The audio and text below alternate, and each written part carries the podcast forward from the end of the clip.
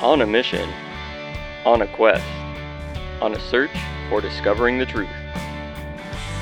Join us on our journey to discovering a Savior. All right, welcome to your Church Friends podcast. I'm Chris. I'm Myrthe. So the holidays passed. That's been some fun times, Yeah. especially for us because they haven't happened yet. Okay. I was like, are we going to address that that's not no, no. I mean, this. I think this one's coming out somewhere after, or a little bit before New Year's Eve, after Christmas. So I'm so glad that you addressed that because I was going through so much turmoil in my mind of like, do I make stuff up? I got the best present. Do I wink, just wink. roll with it? What do I do here? That that was the really awkward. Yeah. Yeah. But I feel like that's my response to most of the things that you start with is just you look at me and I go, yeah. Yeah, no one would have noticed the difference. Yeah. Yeah. But anyways, since they haven't happened but will happen. Oh, it's one of those uh what is the Heiser? Already but not yet. Yeah, already but not yet. Uh since that's happening right now, uh we hope that everyone had a good holiday and we'll have a happy new year. Absolutely. There Oh, it is. All your emotions into that one. I was trying to come up with something to say that would fit what yeah, it's fine. What do we got next? what do we got next? All right, so what else are you gonna stump me with? That's it. We're done. Uh, this episode, we are calling it uh, the myth that's true. So we purposely did that, and when we get into the portion of scripture that we're going to look at, there you'll start seeing all these connections. But um, I want to do something to with uh, myth busting about Jesus, and uh, I Are we bringing in those guys? I wish we could. That would be really cool. Yeah, what are we blowing up? Honestly, anything. Yeah. When they would do like, sorry, it's a weird tangent, but when they would do the like myths about things that were like, Can you fold paper and they get like air hanger size piece of paper and they're using like steamrollers? Yeah, and that was cool. But the best ones were always like the explosion things Yeah. or like how this and that works. But, uh, anyways, no, we're not getting those guys. They cost too much money. And like I've said earlier, budget cuts and legals, yada, yada, yada. But one thing that I know we won't have issues with the budget cuts and legals is uh, I've been reading on my own um, Mark Clark's uh, The Problem of Jesus. Mm-hmm. So he had his That's book. different than the problem of God. Yeah, yeah. He had the problem of God, and it's just uh, answering eight questions to skeptics about uh, who God is, and it's like from creation to um, hell and uh, sexuality. It covers like a, a wide range. Apologetics. That's what it's called. And this one is more of like Jesus, so it, it locks in with Jesus. And the beginning of the book has it's really cool. So I'm, I took a lot of parts that I thought were the more interesting things. Um, but if you want anyone, you could I'll put a link in the show description. You go buy it and read it for yourself. But there were some cool things that he had brought up from his own study. So I'm just gonna read a few of them. So um, outside of the Bible mentions of Jesus. So we're talking about like this myth of Jesus' birth, who he is. Mm-hmm. Uh, can we trust it? And are all the things that we know about Jesus in the Bible? And he says, no, there's not. So I think it's Tacitus. Uh, he wrote that Nero fastened the guilt on a class hated for their abomination called Christians by the populace. Christus, which I'm meaning is Christ, uh, from whom the name had its origins, suffered the extreme penalty during the reign of Tiberius at the hands of Pontius Pilate. So that's an outside writing that mentions Christ, um, and the Christians being, uh, what's the word I'm looking for? Persecuted? Persecuted, uh, and then also Pontius Pilate, which is crazy because a lot of what we know about Pontius Pilate we just kind of discovered and found out about the guy. You know what year that guy's from? I don't. I Okay. don't think he had it written down. And then he has the Babylonian Talmud uh, wrote that on the eve of the Passover, Yeshua was hanged. For 40 days before the execution took place, a herald cried, He's going forth to be uh, stoned because he had practiced sorcery and enticed Israel to apostasy.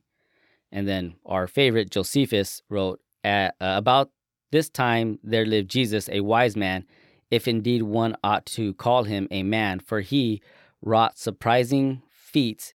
He was the Christ. While Pilate condemned him to be crucified, those who had come to love him did not give up their affection for him.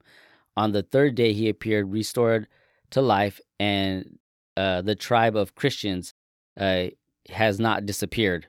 And in Mark's book, he writes that from these writings alone, this is what we know about Jesus. Uh, he was a Jewish teacher. People believed he performed miracles and exorcisms. Uh, he believed he was the Messiah. He was uh, tried and crucified under Pontius Pilate. And despite his death, his followers believed uh, he was alive and worshiped him as God. So outside the Bible, basically lines up with what we know in the Bible uh, Mhm. from it. And then he has historian Edwin uh, Yama, Yamachi uh, agrees that when we compare the records of other religious figures in history, for instance, Buddha, Muhammad, we have a better historical documentation for the existence of Jesus uh, than for any of these other founders, which I think we've covered before, Yeah. kind of like talked about. Uh, and then between Luke and Acts, Luke identified 32 countries, 54 cities, nine islands without air. And I brought that fact in from his book because, I mean, we've been talking about Luke's just great historical writing. Like that's what he was doing was I'm writing you. Uh, I searched it out. I Yep. did the research. yeah. Uh, the earliest gospel written was Mark, dated by scholars as early as AD 60, with Matthew and Luke written shortly after. Uh, this puts all three gospels being written about 30 years after Jesus' death. We've talked about that.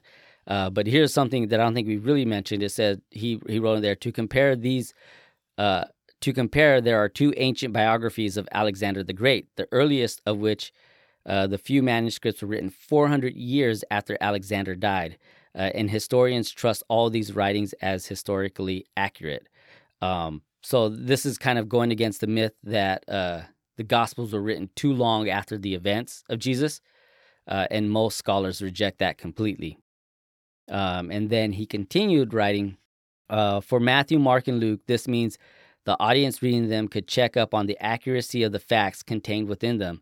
If the Gospels made an inaccurate claim, people could correct the mistakes, uh, correct the mistake, and they would have been seen, uh, wouldn't be seen as a trusted source. hmm So we've talked about that even with this of like how much Luke is talking about there being people there that they could go check the facts with. And I think that it's just one of those things that as modern people, uh, you brought up Alexander the Great, and we Mhm. brought up so many other examples um, over the course of the podcast. But it is just that thing of when you're children, you get taught things in school Right. and you just get taught kind of the results of it. You don't get all of this super boring, like, no, here's the manuscripts and here's what, Mhm. like, you know? So we very much just take those things as true, as fact, as whatever. Right. But where the doubts get brought in is when it's concerning Jesus, is when it's concerning the Bible. And we're not really equipped to have that conversation because all of a sudden, oh, there's doubts, and here's all the reasons why you Right, should right, doubt it. right, yeah. But nobody ever brought that up for the other things. Like the Mhm. critical thinking wasn't brought up beforehand. Yeah. So now, because this one's being questioned, we just think like, oh, this is the. If this is what everyone's questioning, then it's worthy of being questioned hmm and especially when we're looking at this thing of like the myth that's true uh something about a man named alexander the great Right. makes me think that there might be some myths involved Right, with that man's life Yeah. just just saying and to really take that as like here's the history of what went on there Mhm. yeah so just when we're looking at the myth that's true Mhm. there's so much evidence we've talked about it before and I, I really like what mark clark brought out there um that just yeah this not a myth it's pretty solidly factual Right. I think one of the things too, you're, when you're talking about like the things that we are taught and not being able to counter, one of the bigger ones that gets brought up is uh, that a lot of what's in the Bible, especially within the Gospels, at times contradicts each other. When Mhm. you're talking about uh, were there two angels that appeared at the tomb of Jesus? Was it just one? Um, and some of the little details between the stories that do kind of uh, blend in together that they're they're missing details or someone adds something that the other one didn't.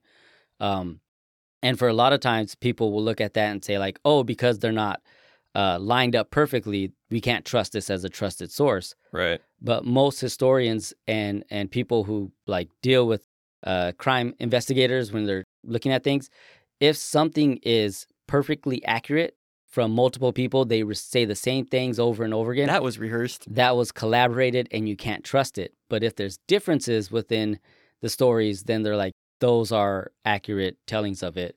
Um, and, and that's what we see here. And even with like, you're talking about Alexander the Great and like the fabrications of it, 400 years, not that many manuscripts of his life. Yeah, I think we've talked about it before too. Of what's the famous philosopher Plato? Yeah, Plato and Aristotle. Yeah, that uh, written way after their life, uh, and there's only like a few manuscripts of the documents. And I forget the order who came after who. I think Mhm. did Plato come after Aristotle? But we only know about the older one from the writings of the other one. Right. It's like you don't even have writings of the guy from before. You only get it from these conversations that were recorded. and looked at as historical figures that uh, are trustworthy, and these sources are are like, hey, this is true because we have this.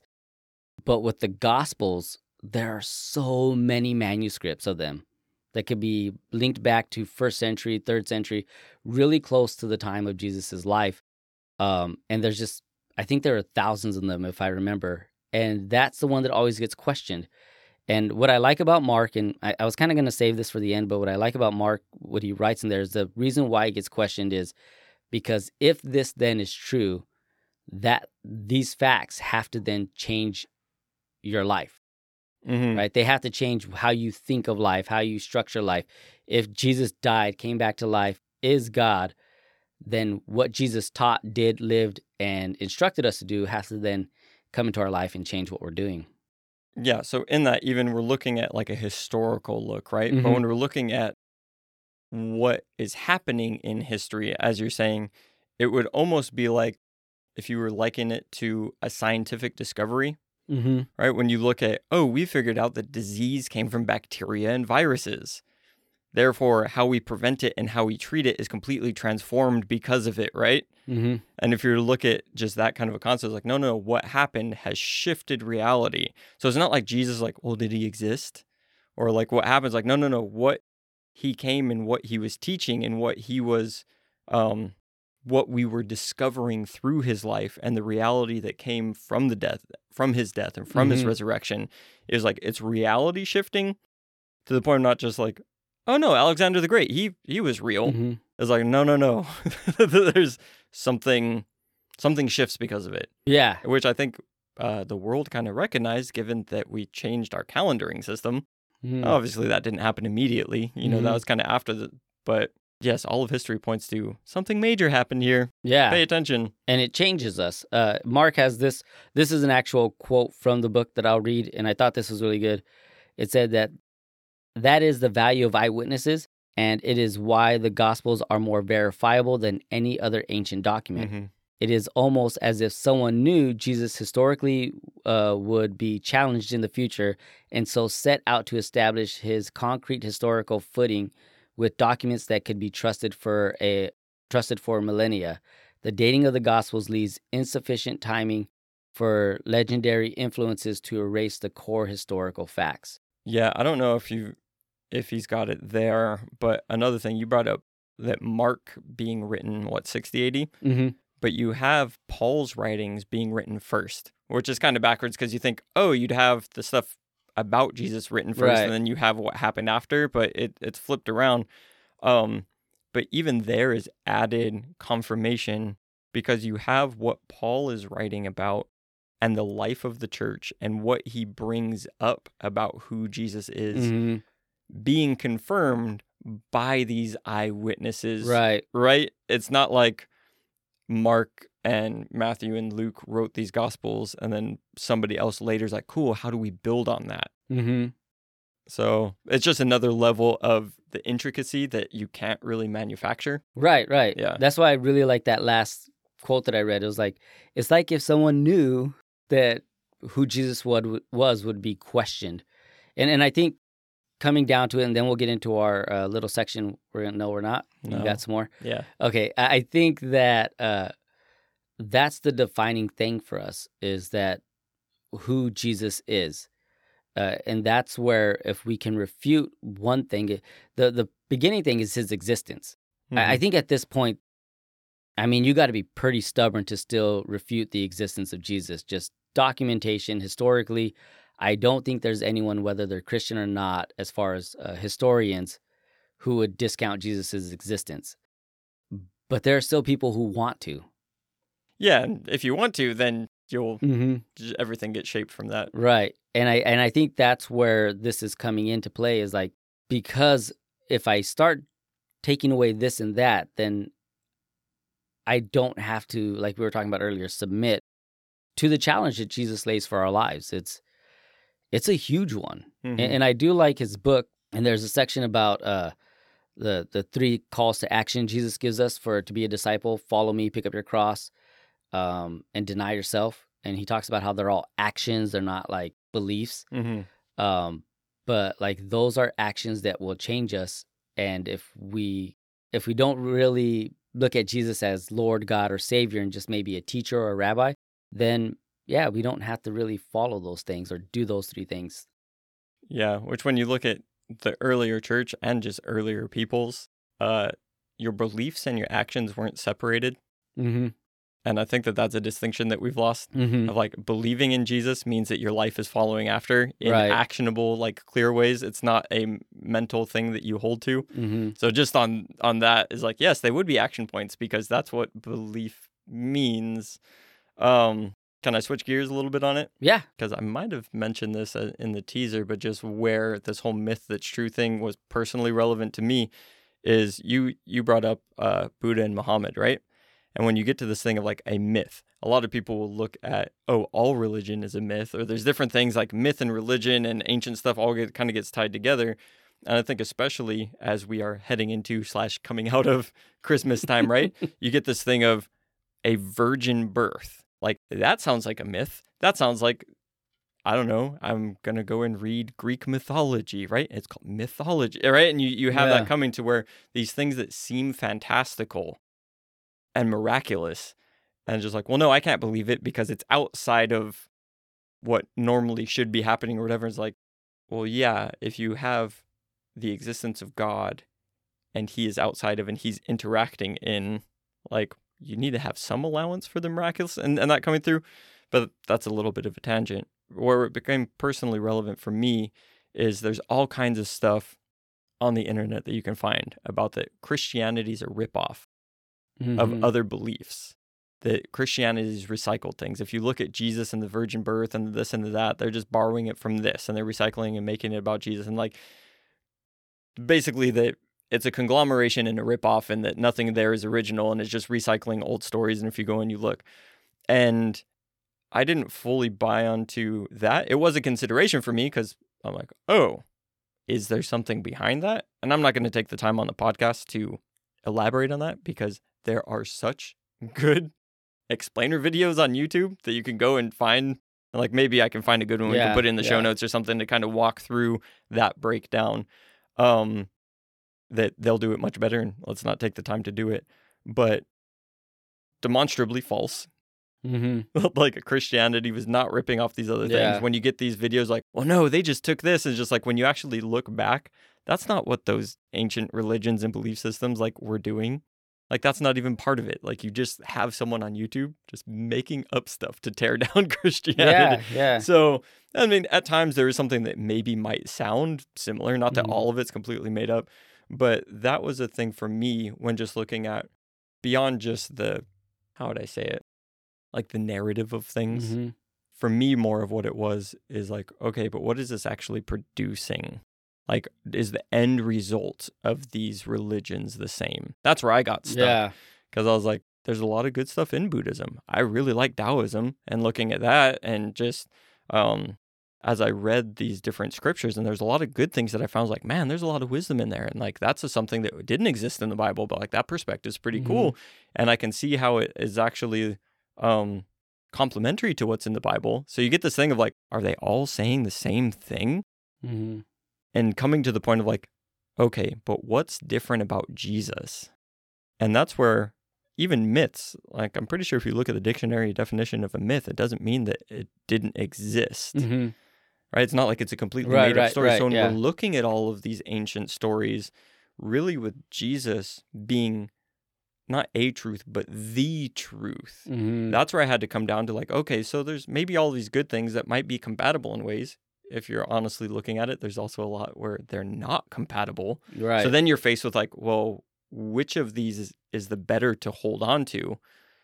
Which comes down to, I think, what we're looking at in trying to discover a savior and, and this path to discovering a savior is yeah, which direction do we go? Right. And we're obviously on the path to like Jesus. Mhm. So as we're looking at what we're about to hop into, and then as we continue during the series, I think that that's a big distinction that I personally went through that developed my faith was coming to the thing of like, no, when all cards are on the table, you like you got to be honest and, and what do you move forward with here? Right. And there is so many clear distinctions about who Jesus is that he's not just the te- like that's not just a cliche thing like Mhm. oh he's a teacher he's a rabbi he's a prophet it's just like no no no him being the messiah the son of god his death and his resurrection like is so unique that when you get the purposes behind that it's like yeah it explains our reality Mhm.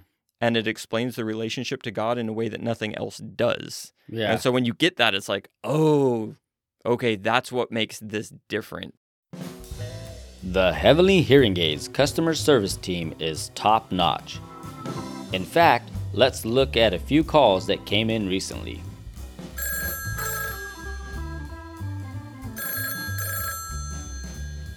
Heavenly Hearing Aid, this is Gabriel. How can I help you? Yes, I was recently told I was going to have a son named John. I'm just wondering, how can I be sure of this? You know, me and my wife are old. Listen, I stand in the presence of God and translated that information clearly to your device. Since you didn't believe me, you are not going to be able to speak until he is born. Heavenly Hearing Aid, this is Gabriel. Do not be afraid, you who have found favor with God. You are going to have a son named Jesus, and he will be the Son of the Most High. How will this be? Go visit your cousin Elizabeth. She is also pregnant. This will be your sign to know I am telling you the truth. May it be to me as you have said.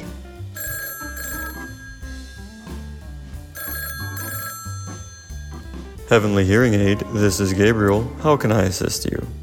Me and my shepherd buddies just got a message from a host of angels and are wondering what to do. Yes, yes, I see that in our files. Just follow what they said and you will meet your Savior. The Heavenly Hearing Aid, number one in customer service and providing the best help so you can hear from heaven clearly.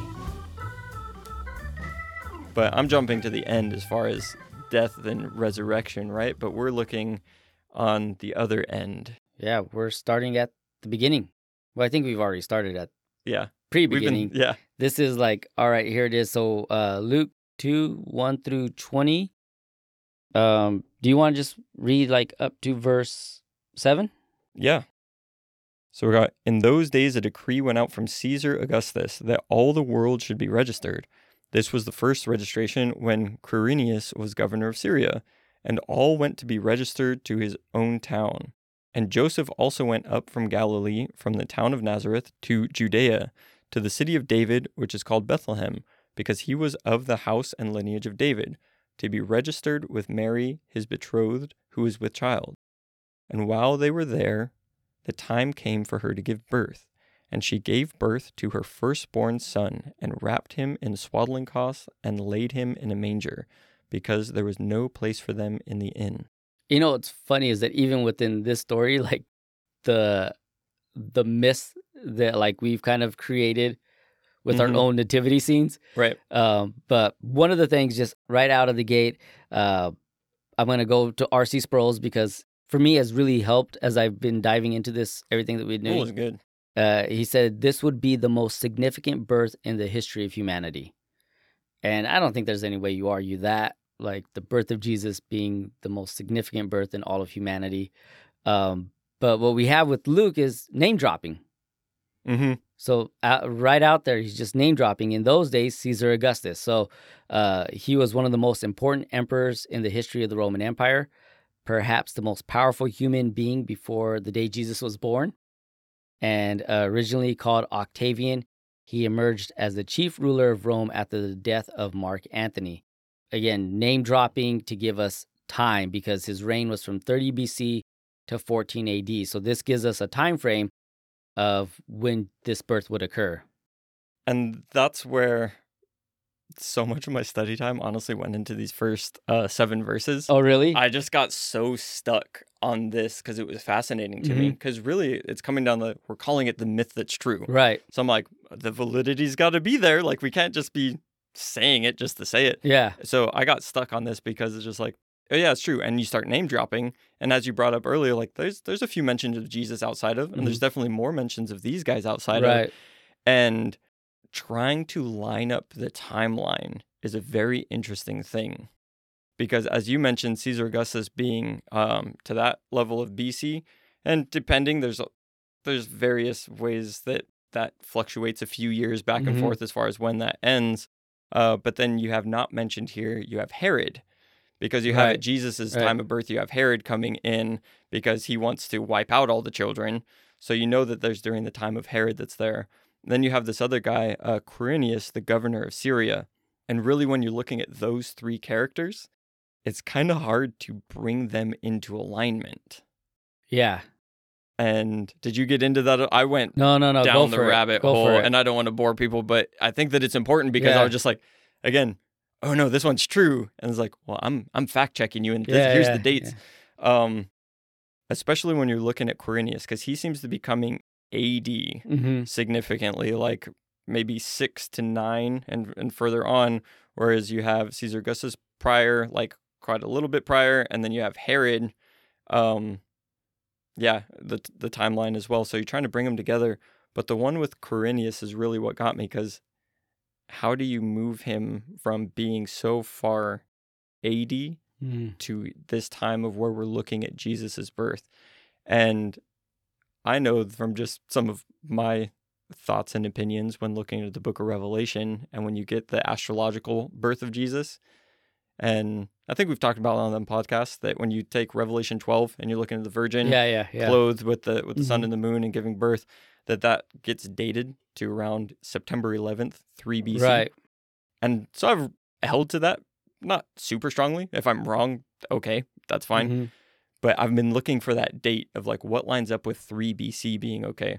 So that's where I'm trying to get these guys like, is there a way that they can come to? And you get, okay, well, maybe Quirinius, because you can have him be a civil governor, but then there's also like a military governor Right. and you have him going off and doing battle with like the Gauls, and there's all kinds of stuff going on that's pretty well tracked. Mhm. The fact that they can know where people are at and they're coming in and out of power. Um, so I found this from F.B. Marsh in uh, his book, The Founding of the Roman Empire, which uh, dates back to 1922. So people have been figuring this stuff out for Yeah. hundreds and thousands of years, right? He suggested 3 to 2 BC as a time for Quirinius to, to make sense in there. So, yeah, throughout all of the scholarship, being able to bring it down, there is an alignment that you can take that lines them all up. that lines them all together. Yeah, and as I was looking through, because you get people saying all kinds of stuff when it comes to scholarship, which is Mhm. like, well, Luke was wrong, or he read it in this way, or Mhm. he was trying to align the birth of John with a thing, and you know, going back and Mhm. forth. And again, that's on a level of like critical scholarship. That's kind of like, no, we'll we'll say that it's okay for this to be wrong, and they're just trying to mix it. But when you actually take what's being said, you can line it up. yeah, And I just thought that that was super cool going through because it took me a minute to come to that conclusion because everyone else was like all over the place. yeah, and I and I think what adds to it is uh when I was looking into it is that uh Quirinius, right? That's how it said. Yeah. Uh, there was no archaeological evidence of him being governor of Syria.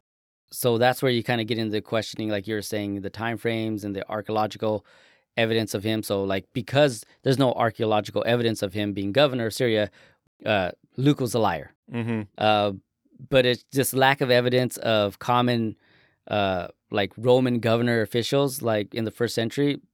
It doesn't hold weight because Pontius Pilate, who we talked about earlier, there was no archaeological evidence of him until 1960.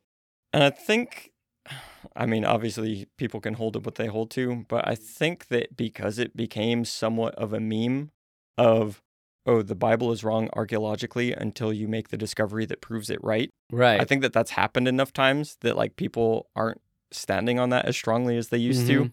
because there has been, there was, used to be such bold assertions that then get later proved that I think that that's not as strong of a thing anymore. hmm But yeah, just because what is it like an argument from silence? Well, you don't have it, so it must not be true. It's Yeah, like, yeah, yeah, mm, yeah. nah.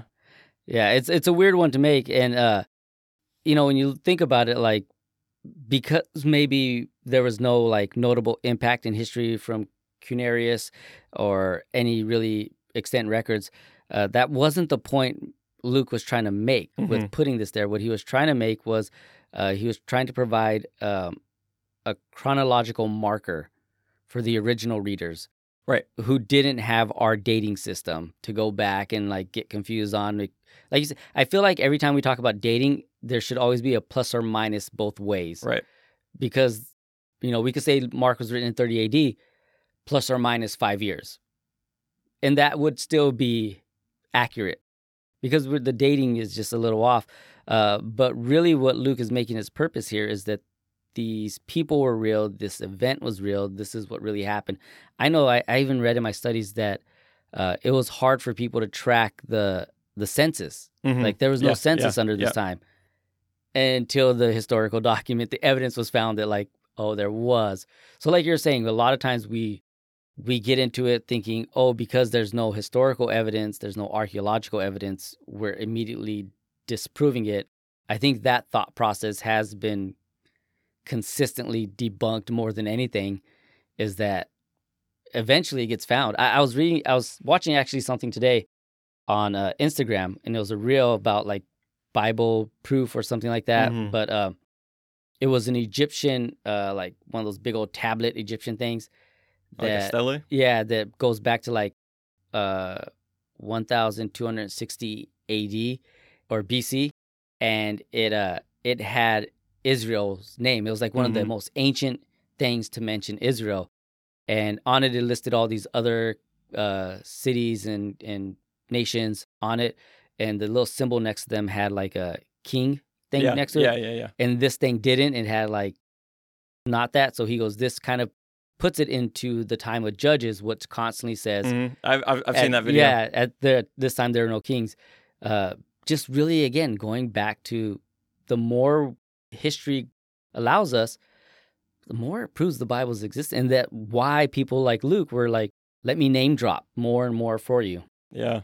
So I know that I zeroed in on Quirinius there, but there's so much that when you're going through that again, people have broken this down, and it wasn't until I'm even studying it deeper that I'm realizing that like, oh, there are questions that I could and should be asking. Mm-hmm. Like you brought up this um the census that was happening. Right. And Luke points out here, hey, it's the first registration from him. So it's just like you can look at that. That means that there wasn't one prior, or that this was the first of ones that were coming up. Mm-hmm. So trying to place like and a little bit there that there is a, a census that happened, which then later on in the book of Acts, it's not called oh the first census, it's just called the census. Mm. It's kind of like yeah that one that happened when Jesus came, like it's just a known historical time when it happened. But then you get into okay, why? I guess you can look at during the time it wouldn't have if you're a Roman taking part in the thing, women wouldn't go. right. Right. So Yeah. why is Mary going with him? But then it's been shown historically that there were other times, I mean, during this time in situations to where, no, the woman, if they were over 12, would also show Mhm. up. And just all of these bits and pieces that through this to you're like, okay, is this actually how this thing would take place? And as I went through it piece by piece, like there is precedent set that this is how it could have and would have and Right. did take place during Yeah. that time. And just really coming down to the myth that's true, I went super hard in this section of because you're claiming this so historically, does it check out? And I was like, it did. I was, I was surprised at the amount of detail that when it, normally you hear me just go, uh, scholars are being stupid and questioning yeah, stuff, yeah. but I I really broke it apart. I was like, that was pretty legit. Yeah, and that's the important part of this. And and again, you know, the each account, I think we have is it Mark and oh no, it's Matthew and Luke give us a birth account of Jesus. Um Mark doesn't, it just jumps into John the Baptist running. And then John, I guess, gives us a pinpoint of Jesus' existence Yeah. in the beginning. Way in the it beginning. goes way backwards. But with with Luke, it's the so much of people, place, and time because one of the biggest mistakes we make is reading the Bible with the what what are we, twenty first century? hmm With our twenty first century lens. And this wasn't written to me. It was written for me, but not to me. Understanding that that this was written to a specific people who we may look at it and be like, well, there's no evidence for this governor in Syria. Uh, but just think 2,000 years in the future, uh, there's no evidence of Bob Archuleta being a congressman, right? Right. And but we knew that was true. So for us today, I only know that because that guy has so much advertisements Yeah. everywhere. he does. It's all over our neighborhood, and most people ask me if I'm related to him. Yep, I sure do. Every time I see one, is this your uncle? Yeah, we get a postcard from him every year. It says, uh, "Vote for me." it's a Christmas card from him. Um, but like, no one would know that, right? But if I were talking to someone currently today about this small local governor or official, uh, we would know when that was, and that's the point of what Luke was trying to get to, and what how we should view it is these name drops, this mentioning, this census, the first census. It's to give the people he was writing to a place to go back to check. So I'm still just like, Like on Bob Archuleta. yeah, you, you should write him back a card and be like, from one Archuleta to another. Um, yeah. but the the point being to to bring it into a reality of a situation. Luke writing this, having these historical things, would make it the most easily dismissible thing if there was no census, Mhm. if there was no Quirinius. Like you know, it's Yeah. like it had its opportunity. The best time to debunk it was when it was written. Right. Like so much would have been written in response to it Mm-hmm. of just tearing it down. Like we have all kinds of debates going back, not just from Christian history, from like all history of like philosophers putting out ideas and then those things getting knocked like and it's just that didn't happen. Mm-hmm. It would have been the easiest point to dismantle the thing. Right. Like, oh, look at this guy. He did all of his research. None of that stuff actually happened. Done. mm-hmm. So, Yeah. Nail in the coffin. yeah. This this is all myth. I did almost want to call this the myth that's true, and then in parentheses, are you predestined part three? Just because when you look at God working through Caesar Augustus and having Mhm. this uh, census take place, so then they had to travel and all of the things that were taking place to fulfill prophecy Right. is like going back to the predestination like yeah god's in control of the narrative but people are also doing what they're doing Mm-hmm. augustus is taking the census because he wants to be able to tax people so Right. got how many people are there and how much of their stuff can i take Mm-hmm. that's the census so he's working just within his realm of like i'm ruling this thing Yeah. but god's like nope i'm gonna make it serve my ends because way back when i said some things that were gonna happen Mm-hmm. and they are going to happen.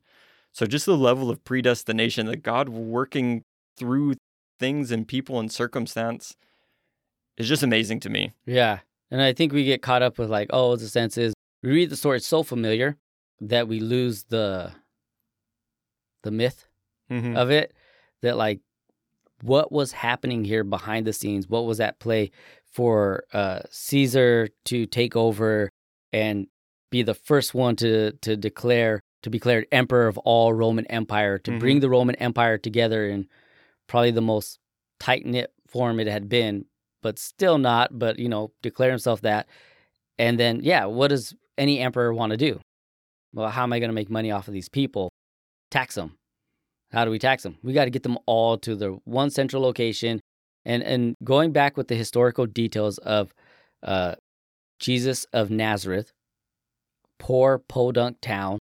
They they weren't going to do the census there. Let's get them all to the place of their origin. So that place of origin, that was one of the details as well. Is like that wouldn't normally be how it was. Mhm. Like if you're trying to count people, just count them where they're at. Right. You don't need to put them somewhere. However, and this is something that's not listed in scripture, but it d- does bring up the level of plausibility, is that if you were a landowner, then you went back to where you owned land. So it's not just like, oh, cool, that's where your ancestry's from. Like that's not really how they ran things in the Roman Empire to do.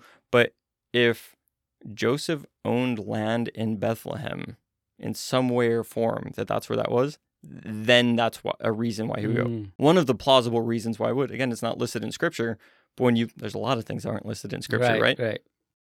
but that's a plausible way when you're looking at why would they even do that. It's like, well, there's reasons why they they would have and could have. So that was just one of the things that that I found. Like, yeah, why would he go up to Bethlehem? Mhm. It's like, well, there are reasons why they, they would have worked out. And it does combat that thing of knowing that they're poor and knowing that there could be land there and just like how was he tied into that? And that's just Mhm. one of the mysteries. Like Yeah. I'm, I'm not going to spend my time like this is going to unravel the gospel for me. Right. How was he poor and own land and why didn't he live where the land was? It's just like I know people that own houses in Texas and they don't live in them Yeah. because they want to live in California, but they're making money from over there. A house in and guess what? They're poor in California, Mhm. but they're they're trying to get by by renting the Texas house. Yeah. So I think one of the things too you mentioned uh, this predestination, and Mhm. I mean we could even tie all of this into all the episodes leading up to this moment: prophecy, yes, can we yes. trust it? Uh, investigation for the truth, um, predestination, uh, and it you know took me to Micah five two. It said, "But you Bethlehem, though you are small among the clans of Judah, out of you will come from Mm-hmm. me one who will rule over Israel, whose oranges are of old from ancient times." That's what I'm talking about. That's, why it had to happen. Yeah, so that's why it had to happen. Uh, R.C. Sproul's, again, I'm probably going to quote him so much during this. He said, Here's the most powerful emperor of the world acting out the decree of God himself. Mhm. Caesar Augustus, And the final analysis, was but a pawn in the hands of the Lord God omnipotent. Um, this dimension of the narrative makes it quite different from all the other myths and fables that surround the religions of the ancient world. The Greek deities, for example, were never born and raised in real history. And so even Luke kind of putting a place in a timestamp of Jesus' birth is like like you were saying, the difference uh, uh where all religions kind of seem the same. Jesus's uh, virgin birth and mythology can be combined with all the other ones uh, during that time because Luke is writing to a Gentile Right. community. He's like saying, you know, Zeus not born somewhere, Venus not born somewhere. All these people, they're not born anywhere. Uh, but here we can pinpoint the birth of God Mm-hmm. in a sense. So just so much history, so much of it. But let's get into the other part. Yeah. Sorry, church friends, but we're going to unfortunately cut this episode right here due to budget cuts and legals. Just kidding. So make sure you tune in next week for the conclusion of this episode. With that, I'm Chris, I'm Yurdlich. and we're your church friends. Thanks for listening.